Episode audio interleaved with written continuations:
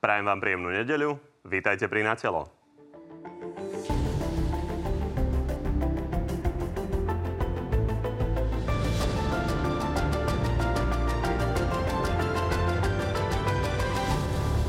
Sme rodina stále torpéduje vládne reformy. Tú nemocničnú pretlačil zvyšok koalície len tesne.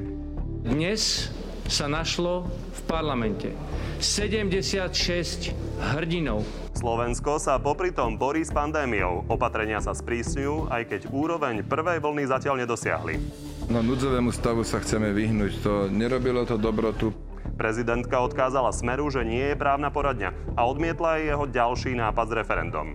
Vypíšem akékoľvek referendum s akoukoľvek otázkou, aj s ktorou nebudem stotožnená, ak bude v súlade s ústavou. Aj o tom už s dnešnými hostiami. No a tými hostiami sú podpredseda za ľudí Juraj Šeliga. Dobrý deň. Dobrý deň, peknú nedelu všetkým. A podpredseda hlasu Richard Raši. Takisto dobrý deň. Dobrý deň a príjemnú nedelu takisto všetkým. Od tejto chvíle môžete opäť hlasovať o tom, ktorý z hostí vás presvedčil viac. Nájdete to na tvnoviny.sk. Pani, začníme Situáciou v koalícii, ako sme už spomínali, Smerodina odmieta reformy a zvyšku koalície sa vlastne tú nemocničnú podarilo presadiť len vďaka odídencom zo za ľudí, pánovi Tomášovi Valaškovi, e, Valaškovi a Miroslavovi Kolárovi. No a premiér e, povedal, že to veľký signál, pozrime sa na to. Či to je signál koalície, že dokáže vládnuť bez Smerodina? Tak 76 poslancov znamená, že táto koalícia vie presadiť dôležité veci, dôležité reformy, ktoré sú pre lepšie Slovensko. To je jasná matematika tohto parlamentu. Pán Šeliga, vy ste tam stáli po boku premiéra, takže je to jasná matematika toho parlamentu a budete vedieť vládnuť bez rodina? 76 poslancov je na to, aby sme vedeli schváliť zákon. Tento zákon je mimoriadne dôležitý. Sme rodina v určitom momente povedala, že nechcú pokračovať v rokovaniach. V takom prípade sme šli na túto tesnú väčšinu. Ja som rád, že sa to podarilo.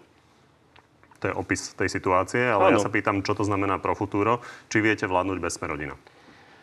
Stále budeme rokovať zo Smerodina. Ak Smerodina bude mať záujem rokovať, je vítaná, my budeme radi, ale v momente, keď sa tie rokovania zadrhnú do takého momentu, že povie Smerodina, že nechcem už viac o tom rokovať, nepodporím to ani za nič, tak v takom prípade, ak chceme posunúť Slovensko dopredu, ak chceme presadzovať reformy, tak musíme schvalovať zákony a tie sa schvalujú 76. Chápem, Richard Sulik ale teda hovorí, že na čo vám je takýto koaličný partner, ktorý nič nepopulárne nepodporí a vaša odpoveď je na to aká?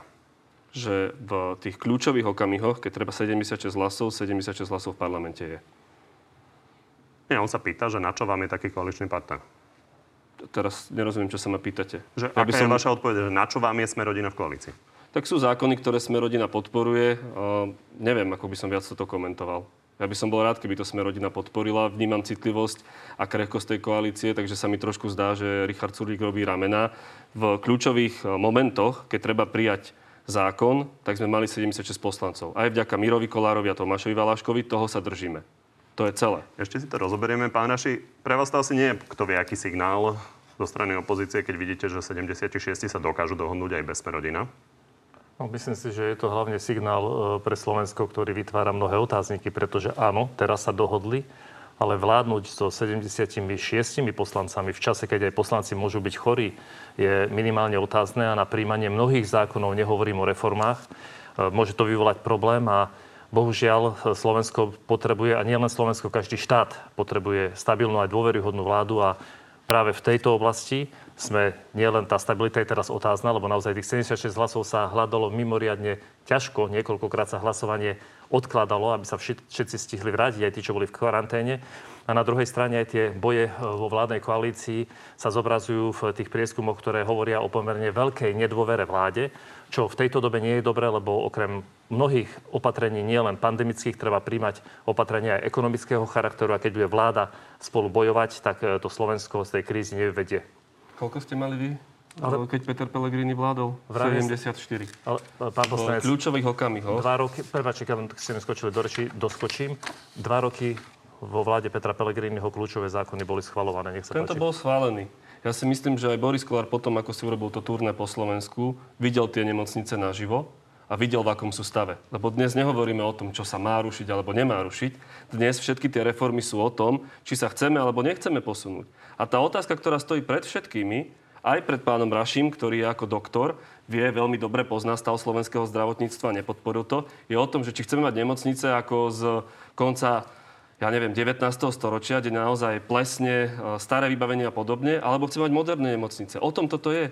Takto, takto je to nastavené. Musím krátko zareagovať. Tie nemocnice, ktorých sa rušenie akútnych lôžok týka... Tak ani nie sú. Ta, rušenie akútnych lôžok a ich transformácia na chronické, také budú, lebo o tom je celá tá vaša akože reforma. Sú nemocnice, ktoré, sú nemocnice, ktoré aj, sú nemocnice, ktoré aj hospodária dobre, ktoré majú zrekonštruované oddelenia, sú to nemocnice regionálne, ktoré brali eurofondy a v mnohých prípadoch sú naozaj vzorom. Čiže my, vy hovoríte o tom, samozrejme zoznam sa teraz nedal, lebo sa všetci zlakli, ale jednoznačné grafy ministerstva zdravotníctva, nie tajné zoznamy, hovoria o tom, že sa má zrušiť 38% akutných lôžok a zmeniť na chronické, aby som bol korektný, čiže takmer 11 tisíc lôžok.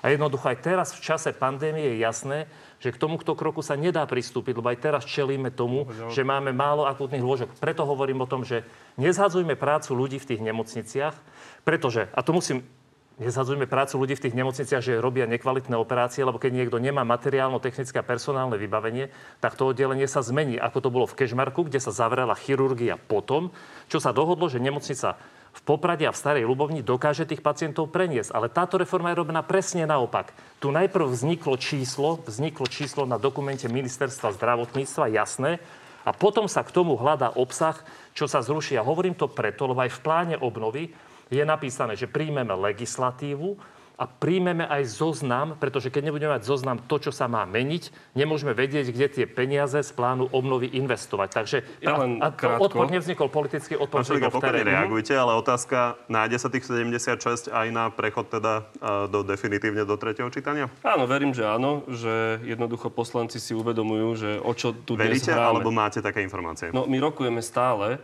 Pán Raši hovorí, že bolo pre, preložené ja to pýtam, či to nebola náhoda, tých Nie, 76? nebola to náhoda, to bol dvojdňová tvrdá robota v parlamente. Chcem povedať ešte jednu vec. Hovoríte tu o nemocniciach a zavádzate. Nemocnice na Slovensku sa rušiť nejdu. To, čo robíme a čo chceme urobiť, je ich modernizovať a posunúť do 21. storočia. O tom toto je. Čo je problém, a to úplne priznávam, že zlyháva ministerstvo zdravotníctva a vôbec vláda vo vysvetľovaní tých reforiem. Lebo reforma je niečo strašivé na Slovensku, ale keď to budeme lepšie vysvetľovať, podľa mňa ľudia ani nerozumejú, že o čom sa tu dnes bavíme. Tu niekto nastrašil, že sa ide niečo rušiť a sú z toho nervózni. Kľúčom je vysvetlenie. A vysvetlenie je, keď toto prejde, tak sa pozbierajú dáta. Uvidíme sa, máme okolo 100 nemocníc. Zanalizuje sa. Tu sa nám prekrývajú oddelenia, tu je rovnaký dojazd a podobne optimalizujme to, urobme to tak, aby ten pacient mal čo najlepšiu zdravotnú starostlivosť. Lebo ľudia, keď sú chorí, chcú toho najlepšieho lekára a najlepšiu zdravotnú starostlivosť. O tom toto je. A toto treba podstatne viac vysvetľovať. A myslím, že na tom sa zhodneme o technikáliách po, podobne, pokojne sa bavme, Dobre, ale na tomto sme tento princíp tu, debatu, tu je. My sme sa už o tom naozaj bavili viackrát. Ten zoznam ministerstvo slubuje v podstate až o rok a pol, tak Áno. uvidíme a budeme sa o tom ešte určite veľa baviť. Ale poďme ďalej k Národným parkom. Tam sa teda 76 zatiaľ nenašlo. Je proti aj pán Jan Mičovský, aj e, pani Halgašová, poslankyňa SAS. Je to zabitá reforma? Nie je zabitá, práve preto sa odložila ešte o mesiac, respektíve tri týždne aby mohli rokovať títo poslanci s ministrom, aby ešte mohli rokovať aj s hnutím Smerodina a podobne. Odmietajú to koaliční poslanci, dokonca ex-minister Jan Mičovský. Prečo to, to si... nie je zabitá reforma? Ako sa to dá vyriešiť? Pretože prebiehajú ešte rokovania. Ako aj pani Halgašová, aj pán Mičovský hovoria, že by chceli nejaké pozmenujúce návrhy a podobne. To znamená, toto si musí Jan Budaj ošetriť. A toto je už iba krátko, prepačte mi, naozaj sa spomínam, že, že problém je niekedy pri tých reformách, čo si všímam, sedím v tom parlamente, je, Minister predstaví reformu najprv vám, médiám a verejnosti. S poslancami o tom nerokuje, respektíve majú iba strohé informácie. S odbornou verejnosťou nie vždy o tom rokuje a potom z toho vznikne chaos. Tuto sa ukázalo, že keď sa tie veci prejdú, keď aj poslanci chápu, o čo ide, keď sa to vysvetľuje verejnosti, tak to už vie prejsť aj cez parlament. Toto je niečo a aj práve preto tie národné parky musia byť posunuté. Prepačte, pán Raši. Pán Raši, konkrétna otázka, Áno. lebo vy teda Máte aký vecný problém s tým presunom eh, lesov ochránov? Nadviažem na vás, eh, pán poslanec. To je presne problém. Aj, aj tie nemocnice neboli odkomunikované a niečo bolo predstavené ministerstvom a ten odpor nebol politický. Ten odpor bol od ľudí a od zdravotníkov, ktorý, áno, neruší sa nemocnica, rušia sa akutné lôžka, chirurgické, internistické, ginekologické a menia sa na chronické. A určite, a toto sa v niektorých nemocniciach udeje. A, a prejdem, a, a v čom je problém chránených parkov? Tento návrh dokonca ani nebol vládny návrh. Išiel ako poslanecký návrh, čiže sa úplne odstránila možnosť vydebatovať to so všetkými, ktorých sa to týka.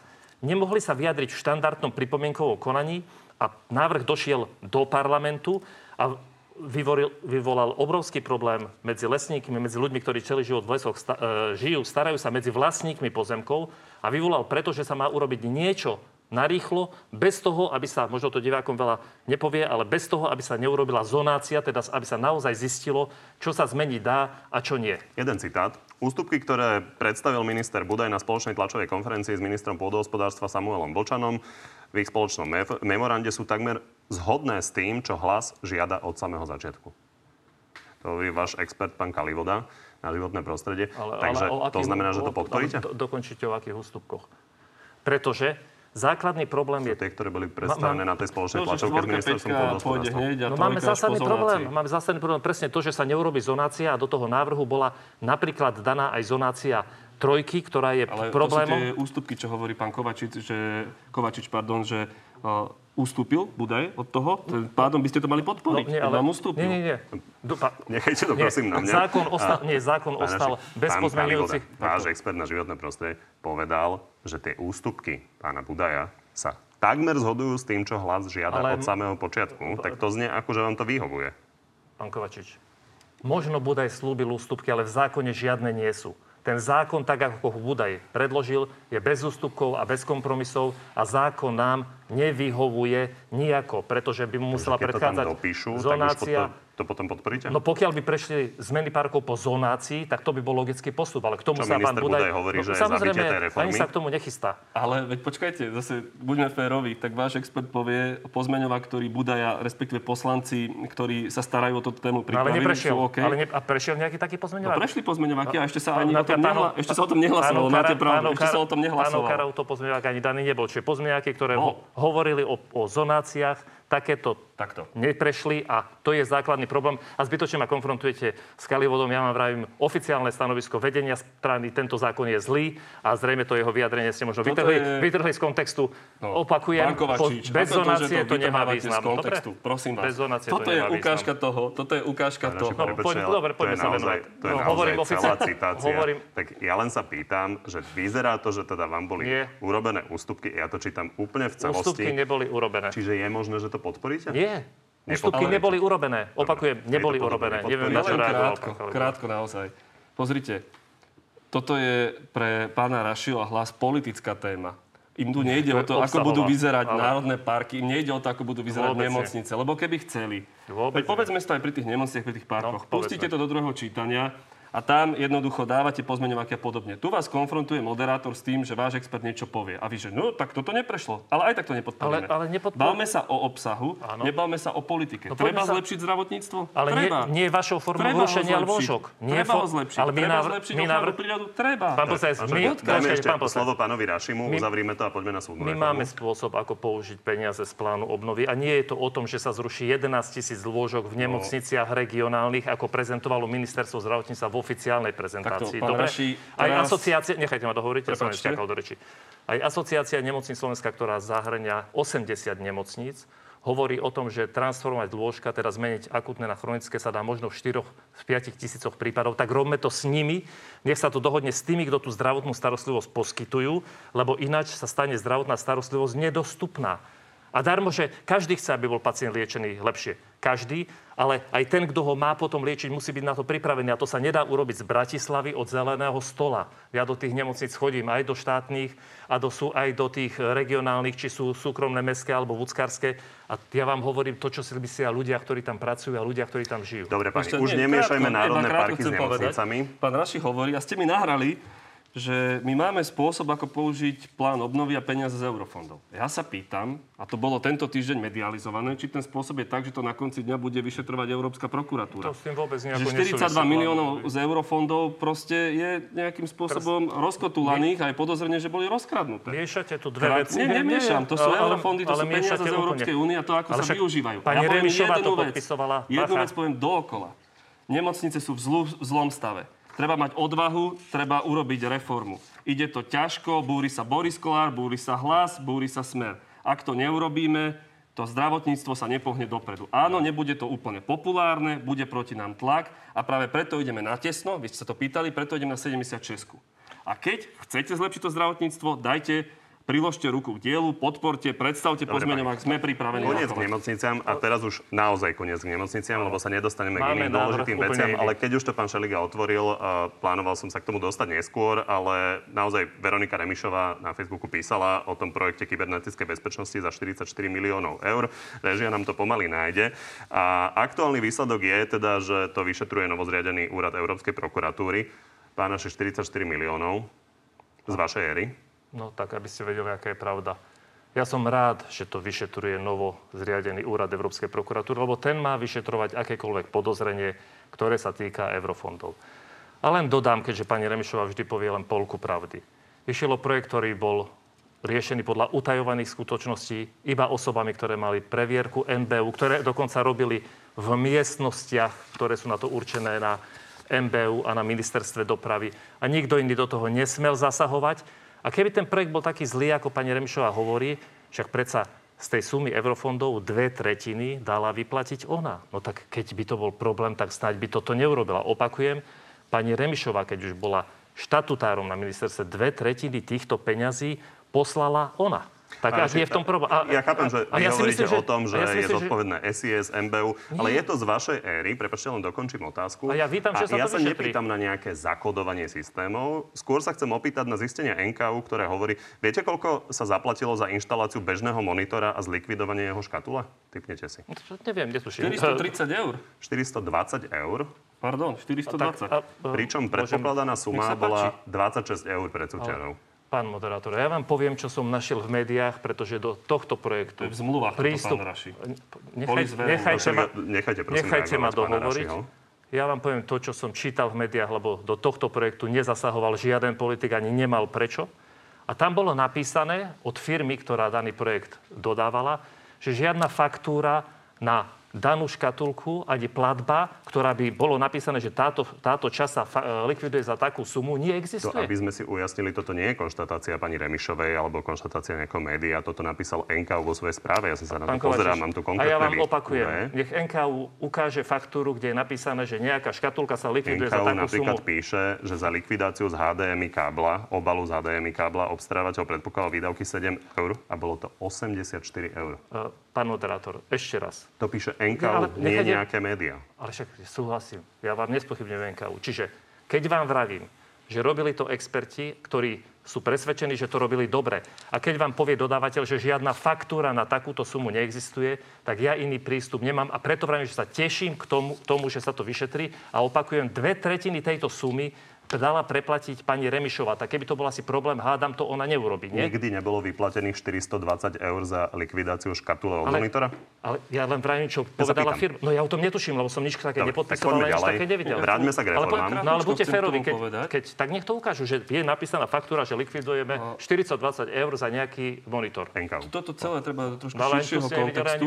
Naozaj iba krátko. Tie zmluvy boli v utajenom režime, preto sa nemohlo na ne pozrieť útvar hodnoty za peniaze, pretože tam nemajú bezpečnostné previerky. A takto cez finančnú správu pána Kažimíra, bývalého kolegu pána Rašiho, pána Imreceho a ďalších, bola navýšená tá zmluva základná Alexisu o 50 miliónov eur.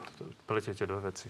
Nie, tam bola, tam bola séria zmluv, kde naraz to vyskočilo hore. Nie, nie, nie, pozor, pozor, pozor. Teraz naozaj... Tu teraz, ide o 44 teraz, miliónov. Áno, lebo nie, tam nie, bola základ... Takto, nie. moja pointa je, môžeme sa do detajlov, rád. Nie, ja vám uh, písal som o tom, ale tá pointa je, že toto celé bolo v utajovom režime, aby sa to nedalo kontrolovať. A to je veľký problém, pán Raši. Ja, ja, ja veľmi krátku reakciu.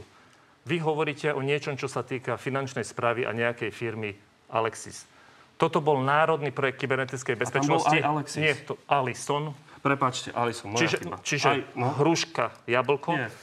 A preto som k tomu nemal prístup ani ja, ani iný, lebo to mohli robiť iba ľudia s previerkami. Aj to správne, robili to v spolupráci s MBU, s SIS a s NASESom. Ale a žiaden politik sa do toho mňa, nemá čo. A preto som... A, počkajte, uh-huh. zopakujem, nechám vás dohovoriť, čak nebudem skákať do reči.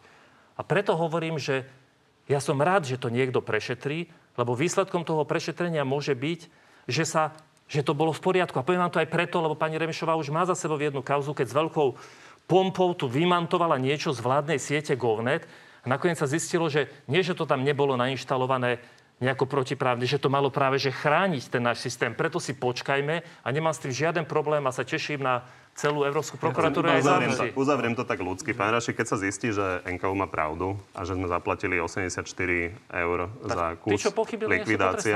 No, ale Však to bol v utajovanom. Ale to sa nedá, pán Raši. Teraz, viete, nie, počkajte, teraz, počkajte. Teraz bolo to, hovorí. Ale o to poviem pánovi moderátorovi. Bolo to v utajenom režime, však som o tom nemal žiaden prístup k tomu. Preba, majte rozum. Dobre, či nezlyhal nejaký systém kontroly. Tu je viac zmluv. Keď zlyhal, tak sa to uvidí. Tu je viac zmluv. Nie, úplne naozaj krátko. Alexis, aj Alison, ďakujem za opravu. Bolo viacero zmluv, ktoré boli v utajovanom režime. Boli navýšené o milióny eur. Tie zmluvy boli zverejnené až neskôr. Finančná správa ich zverejnila. A to bola vaša partia, vaša vláda. A to, čo je úplne kľúčové a čo sa snažím povedať, je, že nie je možné, aby toľkoto miliónov išlo bez kontroly. A je tu dôvodné podozrenie, že to bola nejaká proste no, tak, schéma tak, na to, aby sa za 430 eur alebo 420 eur vybalovali počítače. To je veľký Ale, problém. Dobre, posledné slova po, Richarda Posledné slova, aby ste vedeli. Táto zákazka, keď išla v utajovnom režime podľa informácií, ktoré sú dostupné, bolo na ňu urobené verejné obstarávanie tými osobami, ktoré mali a z viacerých firiem, čo sa prihlásili, sa súťažil sa balík za zhotovenie služby a vyhrala najnižšia cena a to je predsa zverejniteľné, nech to NKU ukáže. Ja len poviem, že predpokladaný náklad 26 eur, výsledok 40, 420 eur. Počkajme si na to prešetrenie. E, dotkneme sa ešte súdnej reformy. Pán Šeliga, o poslednej tretej verzii súdnej reformy a súdnej mapy ste povedali, že je chaotická, že si to musíte nechať vysvetliť. Uh-huh. Ako to dopadlo? Sedeli sme s pani Kolikovou, vysvetlila nám niektoré rámce. Jedna otázka zostala nezodpovedaná a to je to, že kto vlastne bude cestovať. Lebo ona zriaduje väčšie obvod vody, tam robí pracoviska. A nie je jasné, že či keď podáte žalobu na to pracovisko a bude vám vyžrebovaný sudca zo sídla toho obvodu, dajme tomu podáte žalobu do námestova a sudca bude vyžrebovaný z Dolného Kubína, kde ona navrhuje sídlo, kto bude za kým cestovať, ako bude cestovať spis a či to nebude aj pre tých sudcov spôsobovať chaos. O tomto teraz vedieme debatu. Pán Naši, váš postoj je taký, že nech to ostane tak, ako je? No, tak pokiaľ výsledkom reformy má byť, že sa budú meniť štyri okresné súdy a teda zruší sa krajský súd, teda presunie sa krajský súd z Bratislavy a z Košíc do iných miest, tak asi je to už celá hlúposť. Nech, to, ne, nech ide od toho, nech radšej súdom pomôže, nech ich pomôže zdigitalizovať, nech ich posilní personálne a nech sa tieto peniaze využijú na chod existujúcich súdov s posilnením vrátane stabilizácie zamestnancov. Tento paškvil, ktorý z toho vzniká, už asi naozaj nemá význam podporiť. A myslím si, že aj vidíte, počúvate aj politikov z vládnej koalície, dokonca aj pani Remišovu, teda jej šéfku bývalú, vy ste stále v jej klube, že túto reformu absolútne nepovažuje za, za ničím prospešnú. Mám reagovať, predpokladám, keď mlčíte je kľúčové, aby sme posunuli aj súdnictvo dopredu. Hľadajme to, ako sa to dá urobiť, nie ako sa to nedá urobiť. My sme to nepripomienkovali preto, že chceme ísť a priori proti Márii Kolíkovej. Pripomienkujeme to preto, že to je 255 miliónov, ktoré si ideme požičať, zvýrazňujem požičať z Európskej únie. A chceme vedieť, čo za to dostaneme. Pani ministerka to vysvetľuje a verím, že to príde k tomu kompromisu. Tam je debata, stretáva sa pravidelne s klubmi, myslím, že sa má stretnúť ešte raz s Olano a verím, že to prejde. Len tiež aj trošku v očiach verejnosti to vnímam, je, že keď niekto povie, že toto sa mi nezdá, ako keby chcel zastaviť to reformné úsilie. Práve naopak, ja som za to, poďme do toho konečne po rokoch. A vy, keď máte Kedy pripomienky... to bude rokovať parlament reálne? Na januárovej schôdzi, pretože to nebolo ešte na vláde. To znamená, že neprešlo to Igor vládou. Matovič napríklad hovoril, že je možné, že to až v apríli prejde. To by sedelo, lebo januárová schôdza začína posledný januárový týždeň, máte február a potom ďalšia schôdza je prelom marec, apríl. No. To by sa delalo druhé, my by sme druhé, chceli aj mať čítanie. Chceli ste ma vyzvať, keď máme pripomienky. No viete, a v tejto fáze, kto môže mať pripomienky k tejto reforme, keď sa mení z týždňa na týždeň? Však my vôbec nevieme, čo aktuálne platí, ale, ale dôležité je to, že tretia reforma, tretí problém. Chránené parky, problém. Zdravotnícká reforma, problém. Súdna mapa, problém. Čiže a ten že ten problém vznikol, a tak asi to bolo zle odkomunikované, asi to nešlo tak, ako sa to robiť má, lebo ináč by nie je možné, že čo reforma, to problém a ohrozenie peňazí z plánu obnovy, ale proti tejto reforme sa podpísalo nejakých 500 sudcov a, a zase nie politikov, sudcov, ktorí to denne robia. Tak zrejme ten problém niekde je. A týmito hádkami a riešením sa neriešia potom problémy, ktoré sa týkajú dennodenného života. Pán Zdražovanie všetkého, mhm. potraviny, plyn, energie, všetko. Uh, nie som síce už spolustraník pani Kolíkovej, ale predpokladám, a môžem to aj takto úplne pokojne verejne povedať keď pošlete pripomienky a požiadate ho o stretnutie, určite sa s vami stretne. To je prvá poznámka. K čomu? K tej verzii? súdnej mape. No tak 3. 15. ktorú predstaví, to už je jej zodpovednosť, to už ja za ňu neviem urobiť. chceli vidieť definitívnu verziu. Dobre, veď to už si vyjasnite vy. A jedna vec, zas, buďme k sebe takí normálni. Koľko ste vy v politike? 15 rokov? 10 rokov? Priznám sa, nepamätám si presne. No, no, neviem koľko, ale je to x rokov. Vy ste zažili, že reformy išli ľahko? No, nezažili, lebo vaša vláda veľa nereformovala, skoro nič.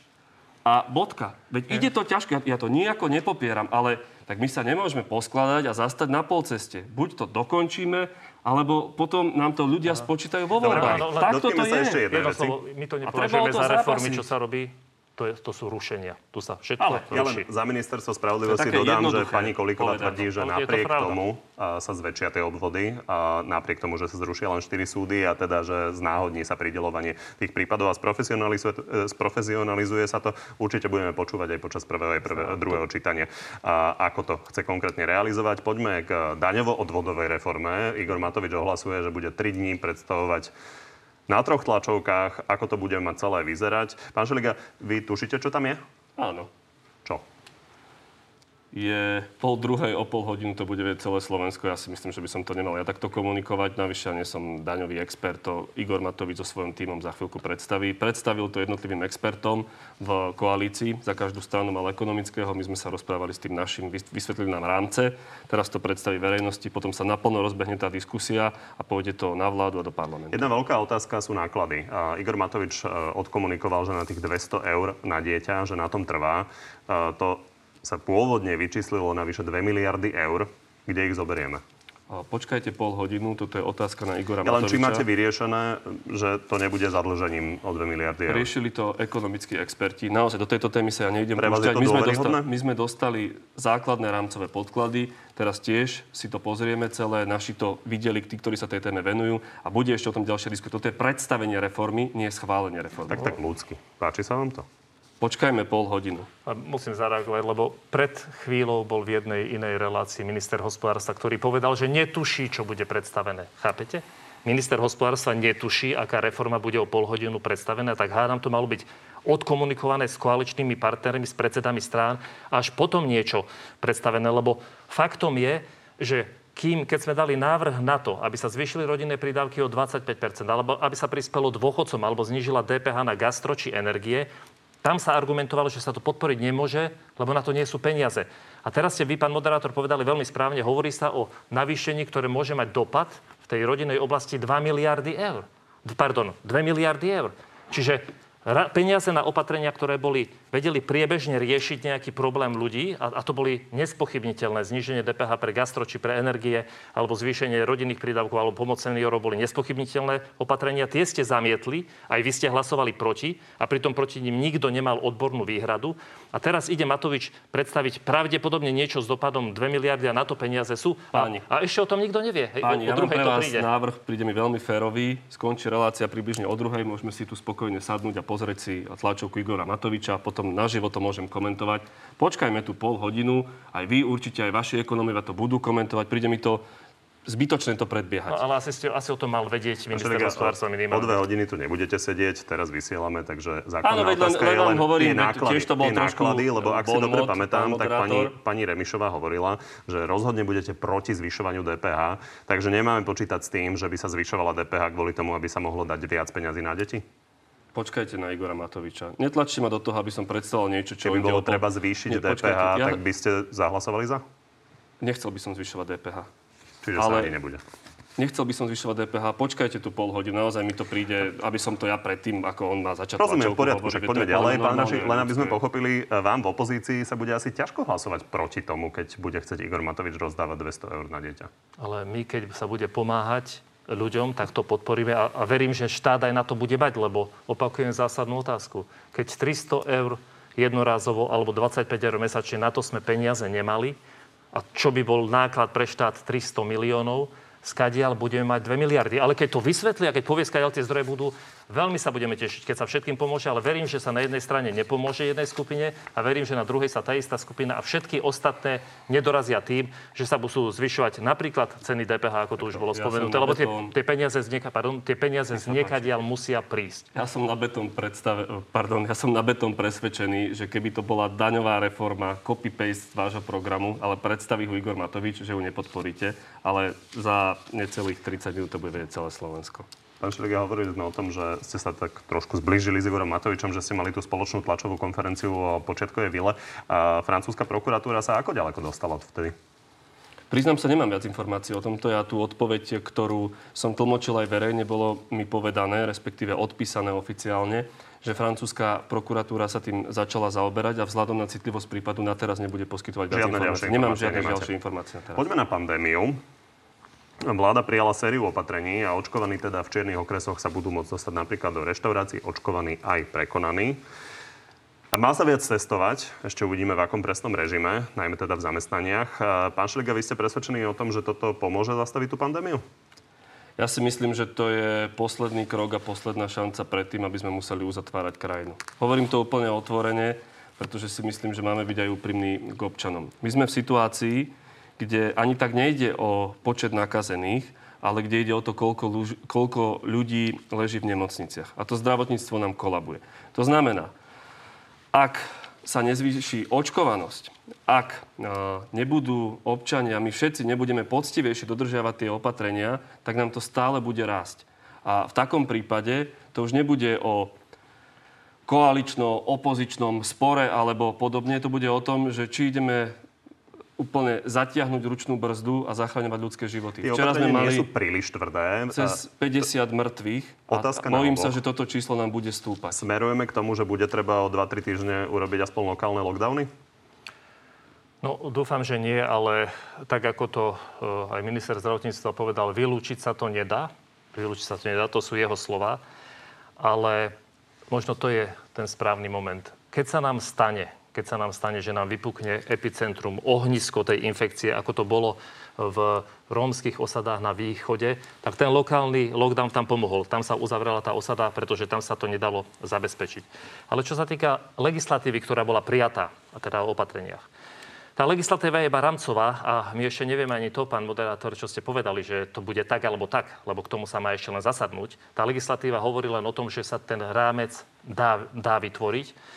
Nám v tom vadilo to, že sa rušila pandemická PNK, ktorú založila túto vláda, ktorú sme podporili a ktorá hovorí o jednoduchej veci. Keď ste infekční, dostanete trošku viac peňazí, aby ste nešli do roboty chorí a nenakazili iných ľudí. Vadilo nám to, že v zákone bolo napísané iba to, že zamestnávateľia budú preplácať testy, čo je, čo je nesprávne. Ale my, nie, nie, nie, v zákone je napísané, že je to na úkor zamestnávateľa a hovorí sa, že sa to vykompenzuje. A verím, že to tak aj bude, že zamestnávateľ... To- Že zamest... Je tam odkaz na A, predpis. len to ešte vláda neurobila. Hej? Čiže ten zákon Ešte hovorí o tom. nie, ale rozumiem. ale poviem jednu uh, dôležitú vec. Pre každú krajinu v Európe je naozaj dôležité, keď sa zahltí systém a keď už nezvládajú, keď sa rozhodujú, koho na ventilátor dať alebo nie. To je problém celej Európy, aj krajín v dnešnej dobe, ktoré sú viac zaočkované a krajín, čo, kde menej. Preto si myslím, že vláda by sa mala sústrediť a konkrétne kroky, ktoré robiť na tých, ktorí sú najzraniteľnejší sami pre seba a zároveň pre tento systém. To sú, a tie skupiny sú jasne dané odborníkmi. Sú to starí ľudia, sú to chorí ľudia, chronické choroby, ľudia s poškodenou imunitou a keď sa ich podarí, u nich podarí e, zvýšiť zaočkovanosť naozaj osobným kontaktom tam, kde sa to dá, tak vieme odľahčiť aj systému a ten štát to jednoducho ľahšie zvládne. Čiže zara robiť plošné reštrikcie zas neprinesú efekt v tých skupinách, ktoré treba. A jedným z tých opatrení by mohlo byť aj to, čo takisto nikto nespochybňuje. Keď vieme, že máme ľudí v domoch seniorov, ktorí sa zaočkovať nechcú, poďme za nimi, nech za nimi idú teda ľudia, nie politici, ktorým veria. Vyšetríme im protilátky. Možno keď ten senior uvidí, že tie protilátky žiadne nemá, že sa sám presvedčí k tomu očkovaniu. A toto bude tá najlepšia cesta, lebo bude prirobená prirodzene, nenásilne. Ešte dosiahneme aj to, že tí ľudia, ktorí sa rozhodnú na základe faktov, že sa zaočkovať dajú, tak roz, presvedčia aj iných. A hovorím o tých faktoch preto, lebo teraz Prepačte, je tu jedna... už jednoduchá- aby z toho nebola tlačová Doteraz- konferencia. doteraz Pán Šeliga, má- pokojne reagujte na návrhy pána Rašio a, a Hlasu. A otázka ale je teda, že či si myslíte, že toto bude stačiť, alebo smerujeme minimálne teda k nejakým lokálnym lockdown, lockdownom? Dnes to máme absolútne vo svojich rukách my všetci, vrátane občanov, a, ktorých nás aj dnes sledujú. Vláda je samozrejme pripravená aj na tvrdšie opatrenia. A nechceli sme ich zavádzať, pretože toto je ešte ako keby posledná šanca, aby sa to celé spomalilo. Ja súhlasím s tým, čo hovorí pán Raši, že treba presviečať ľudí. Áno, všetci to robíme, ja som rád, že to robíte aj vy. Na druhej strane je treba vidieť aj tú situáciu, ako naozaj na Slovensku je. My dnes nemáme úplne čas na to, aby sme každému jednému išli zaklopať na dvere. Treba no, toto posilniť, zlepšiť, aby aj ministerstvo zdravotníctva cez, ja neviem, nejaké telecentrum a podobné veci, ktoré šťastie robia a treba v nich pridať, robiť budú. Na druhej strane, keď máme tak plné nemocnice, dochádzajú nám plúcne ventilácie, musia prísť aj radikálnejšie kroky. Ale to, či k tým príde alebo nepríde, dnes závisí od každého jedného z nás. Tí, čo sa môžu dať zaočkovať, prosím, nech sa idú dať zaočkovať. A rovnako, aby všetci dodržiavali tie základné opatrenia, ktoré tu, žiaľ Bohu, už máme rok a, pol. A to, však to, To viete. otázka. že- Videli sme, ako to vyzeralo tento týždeň v parlamente, ako tam sa nedodržujú opatrenia a je pravda, že ani na pôde parlamentu to e, nedokážete vynútiť, takže otázka, ako to vynútiť na pôde celej krajiny. Je to dobrá poznámka, ďakujem za ňu. Na druhej strane, každý z nás sa rozhoduje eh, za seba. Teraz môžeme sa pozrieť na politika, však aj ja som v tom zlyhal, veď to vie celé Slovensko. A prosím, neberte si so mňa príklad. Snažte sa chrániť seba, snažte sa chrániť svojich blízkych a pomôcť zdravotníkom. Darmo budete pozerať na Fica a pozerať, on má plexisklo, alebo tamten na dokrútke má plynovú masku. Ale to vám nepomôže, keď váš brat, sestra, otec, mama bude ležať na plúcnej ventilácii. Teraz je to o tomto, teraz to už nie je o politike. 50, viac ako 50 mŕtvych dnes. Ide to stále hore. Dnes ráno mi volá mama, u nás dedine dvaja starší ľudia zomreli, neboli očkovaní. Ja neviem, čo viac povedať tým občanom. Budeme ich prespiečať, budeme ich prosiť. Na druhej strane, ak, ak to nepomôže, ak nám to nezačne klesať, ak tie nemocnice budú preťažené, áno, ja budem za to, aby sme lokálne zatvárali. Pretože či to bude populárne alebo nebude populárne, to zachráni ľudské životy.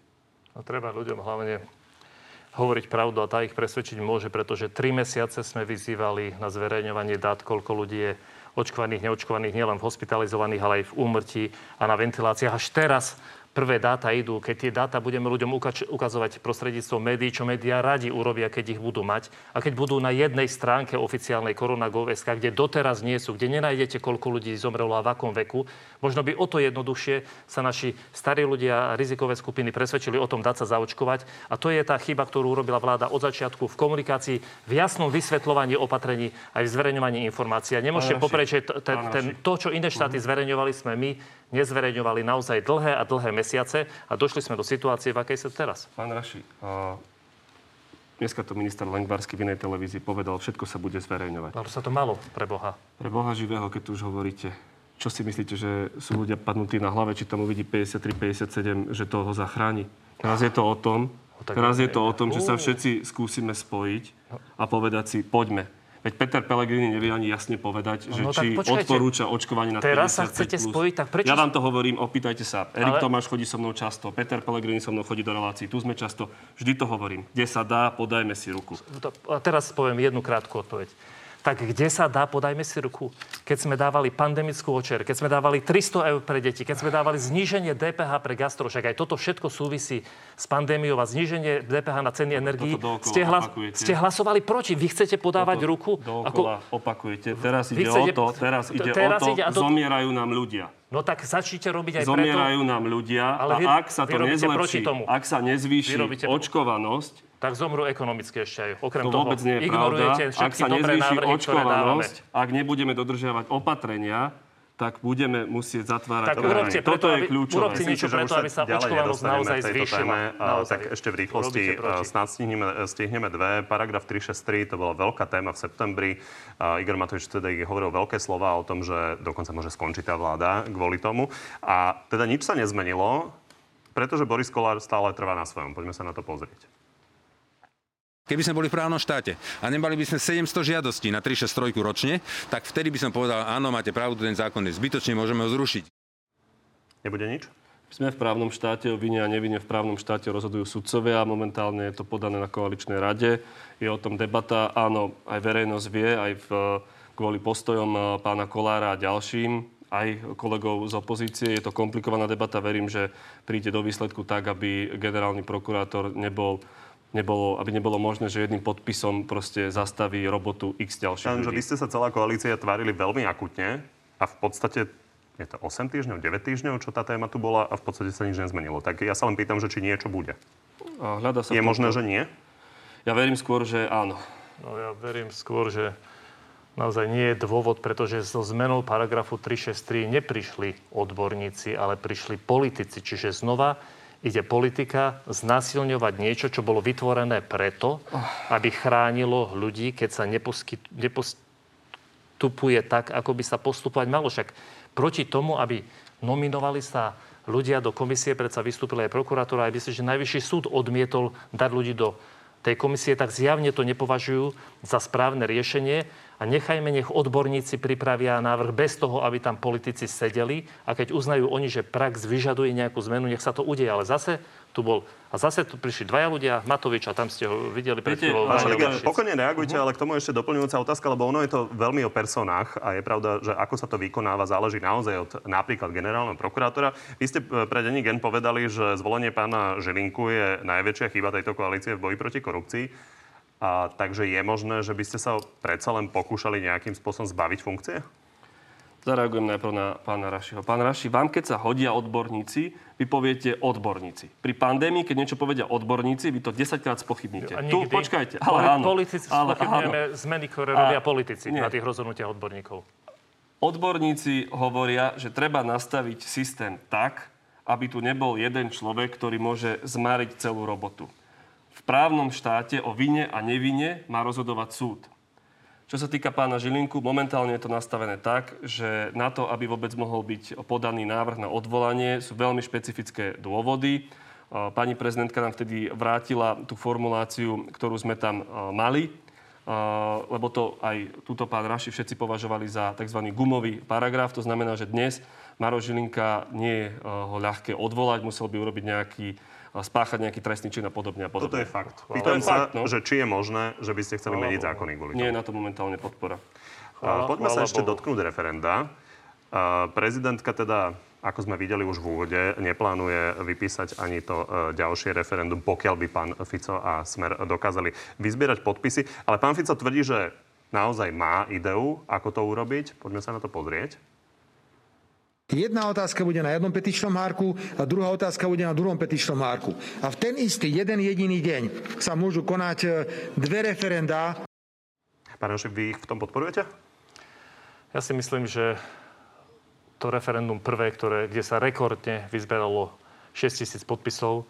Áno, pani prezidentka využila svoj, svoju zákonnú kompetenciu, ale odvtedy sa to začalo vyvíjať celé zle. Politici tvrdili, že zmenia ústavu a nezmenili. Ja si myslím, že teraz by bol riešením, aby sa naozaj možno pod eh, vedením pani prezidentky urobil okrúhly stôl, kde sa povie teda, či tá otázka, aká sa vytvoriť môže, aby ju potom nikto nespochybňoval, alebo keď je, treba potrebu, keď je potreba zmeniť ústavy na základe toho, čo povedal ústavný súd, nech sa urobi to, čo deklaroval aj Boris Kolár, aj e, pán Sulík, aj Igor Matovič, že sa ústava zmení tak, aby sa vôľa Pýtam sa ľudí... ale na to, či toto kreatívne riešenie urobiť dve referenda v jednom e, hlas podporuje. Nemáme to, nerozdebatovali sme to s odborníkmi, či je to vôbec možné, lebo urobiť referendum preto, aby ho znova potom niekto, e, alebo vyzberať hlasy preto, aby potom niekto referendum nevypísal, tak to asi je zbytočné vyhodenie 600 tisíc hlasov. Preto vravím, že pani prezidentka by možno mohla byť iniciatívna v tom a na okrúhlom stole, aby si všetci zadefinovali, aké možnosti sú. Tak, a či sa vieme vrátiť e, k tej pôvodnej otázke, alebo či sa zmení ústava tak, ako to deklarovali ostatné politické strany. My sme túto otázku... Keď hovoríme o reforme prokuratúry alebo súdov, tam máte jasný právny názor, ale keď treba napísať nejakú otázku, tak už uh, hovoríte, že by to mala robiť pani prezidentka na porade v nejakom Dobre, už stole. Je to úplná hlúposť, Referendum aby boli hlúposť. dve referenda. Ešte raz, je úplná hlúposť, aby boli dve referenda. To všetci vieme. A Robert Fico miesto toho, aby povedal, že áno, urobili sme chybu, lebo sme si nie dobre pozreli ten zákon, lebo on to hovorí jasne, že sa nemôže jedna otázka podmienovať druhou. Zlyhali sme, napíšeme znovu otázku alebo čokoľvek iné urobíme. Tak teraz takéto riešenie, že dve referenda. Za prvé potrebujete To nie je len tak, že tu je, prepáčte, poď, to nie je, to Ja nie je len, tak. Bežne ľudia, možno, ktorí nie sú právni Ja to experti, chcem tak si povedia, že uh, sedliacký Raši- rozum hovorí, že keď viem niekoho zvoliť, tak ho viem aj odvolať. tak čo s tým chcete urobiť? No počkajte, ale tu pán Fico iniciuje referendum. Napíše zlé otázky, potom miesto toho, aby povedal, napísal som zlé otázky, zrazu sa začne vyhovárať, že majú byť referendá dve. To znamená dve volebné miestnosti a tak ďalej a tak ďalej. Keď chcú referendum, tak si to musia urobiť poriadne. A nemali zbabrať prvú otázku, lebo oni podviedli 600 tisíc ľudí. To nie je tak, že my sme niečo urobili. Ústavný súd povedal, že to je protiústavné. Neboli to napísané dobre. Zase treba sa A čo sa ľudí, ústavy, čo sa týka zmeny ústavy, mne sa nejaví ako správne a systémové, bez ohľadu na to, kto je pri moci, aby každý rok bolo referendum o tom, že ideme odvolať vládu. A sú tam Nebudete za ňu rôzne hlasovať brzdy a a podobne. myslí, že by bolo treba za ňu hlasovať. Samozrejme. A my máme posledné dve minúty, to, takže čo sa poďme do záverečnej referendum má byť 600 tisíc ľudí, je strašne veľa. Viete, áno, nie na tri otázky každý. Uvidíme. Podarí Áno. sa. Pán Raši, napriek tomu, že sa na to pýtame opakovane, tak vlastne stále nie je ujasnený postoj pána Petra Pellegriniho k očkovaniu. Posledné vyjadrenie je, že keď mu klesnú protilátky, tak urobí vhodné rozhodnutie. To vhodné rozhodnutie je, že sa potom zaočkuje? Oznámi ho on, ale Peter Pellegrini podporuje všetkých ľudí, ktorí sa chcú zaočkovať. To je moja odpoveď. A čo je toto vhodné rozhodnutie? To vám povie on. Keďže Európska prokuratúra začala vyšetrovať obstarávanie systému kybernetickej bezpečnosti z vašej éry, neobávate sa vlastného stíhania? Nie, chvála Bohu, že to vyšetruje. Bolo to v utajovanom režime. S ničím som do styku neprichádzal, nič som nepodpísal, nič som našťastie aj nemohol vedieť, lebo to bolo pre... Boli to utajované skutočnosti. Čiže Robert absolútne Fico nie. Absolútne sa nie. priateľom na chate priznal, že na COVID nosí na dovolenku po ruke Ivermectin. Ako lekár odporúčate takto postupovať ľuďom? Ivermectin najprv lekári odporúčali, potom Pánoši, nie. toto Počkajte, počkajte, nie. počkajte. No, to- Slúbili ste, nie. že sa vám to podarí. Ale- Tak skúsme to aspoň pri Pán tomto Kovačič. áno, nie. Či to odporúčate? Som lekár a teraz chvíľu vydržte. Dobre, lebo odporučiť liek alebo Že nie nemôžem. je vážna vec.